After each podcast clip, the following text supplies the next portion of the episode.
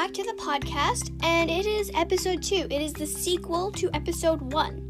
So, today's episode is going to consist of first world problems. So, enjoy!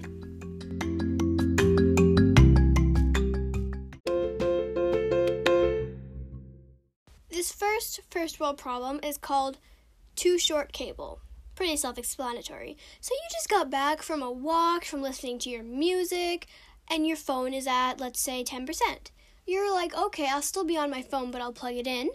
So you go and sit on your bed or in a chair just to find out that your cable isn't long enough to reach there.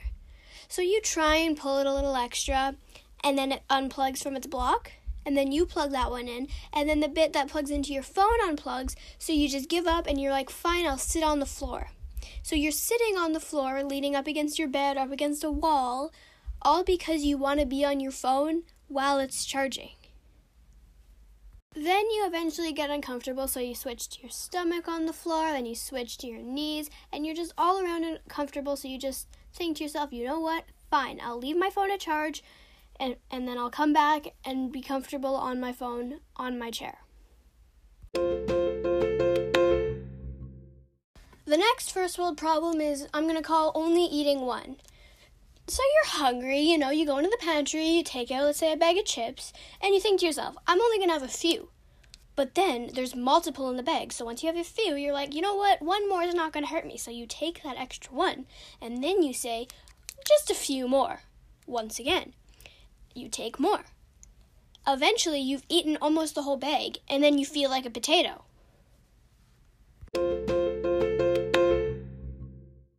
So, funny story. I was making an apple crisp, you know, for my family.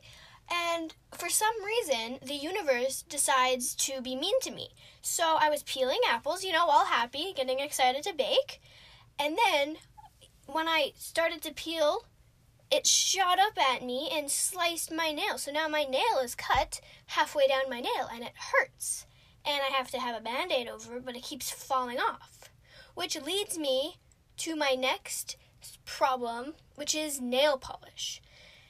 When I, I don't know about you, but when I paint my nails, it takes forever. First of all, you have to do your other hand, which includes painting your nail with your bad hand, and that just never goes well. And you have to start with the clear coat, which takes like 10 minutes to dry, and then you have to paint a few coats of the color. And then for the whole day, you feel like you can't do anything because it's still kind of sticky. So if it if you hit it too hard, it will like get a nick in it and it's just it takes over my whole day. So i have to plan three days ahead if i'm going to paint my nails because then i have to plan nothing that day. And also it stinks up whatever room you're in. So nail polish just frustrates me and i don't paint my nails. Thank you for coming to my ted talk.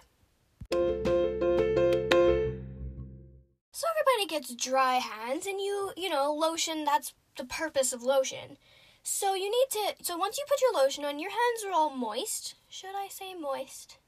I'm going to say moist. So once your hands are all moist, you you starts to not rub in because you took too much because you know dummy, and then you say, "Oh, Jimmy, come over here. I didn't. I took too much lotion. Take some." So then they take some because you know they're nice, but then you still took too much, and then Jimmy now has too much. So it's just a lotion train that goes on and on and on. And Jimmy is like, "Oh, Todd, here, take some lotion," and you're like, "Oh, Sarah, come here, take some lotion." and then everybody has the same problem. This creates a domino effect, all because you could not estimate the amount of lotion you needed. Because of the situation that's going on right now, I have had the time to do all the face masks.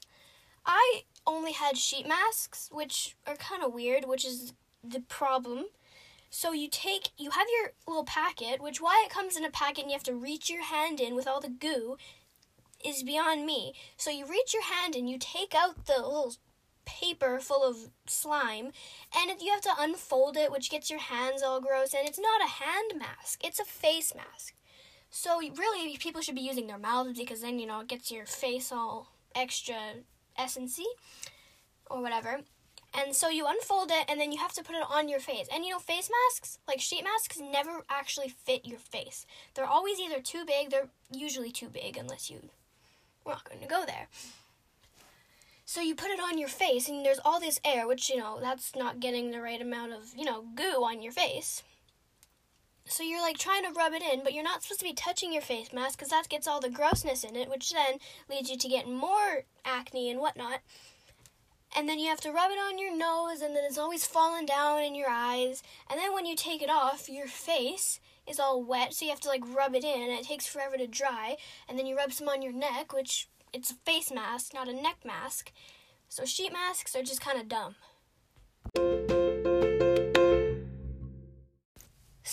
Phones are great. You can order stuff online, but to be able to order this stuff online, you have to first find your cell phone.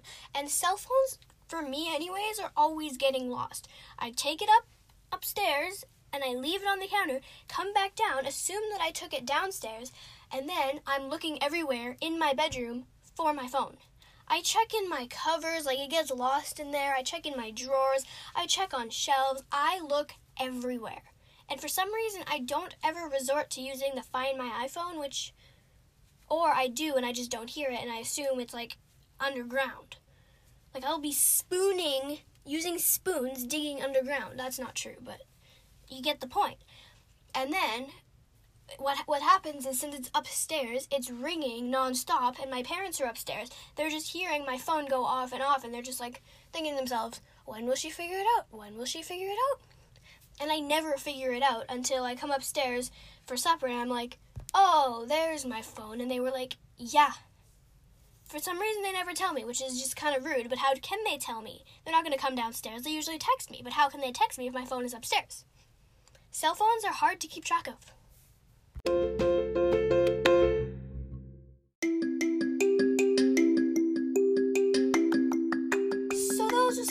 Problems that I deal with in my life. I hope you related to some, because if you don't, I will feel dumb. So, just say you related to some. Pretend you did to help me. So, thanks for listening, and bye!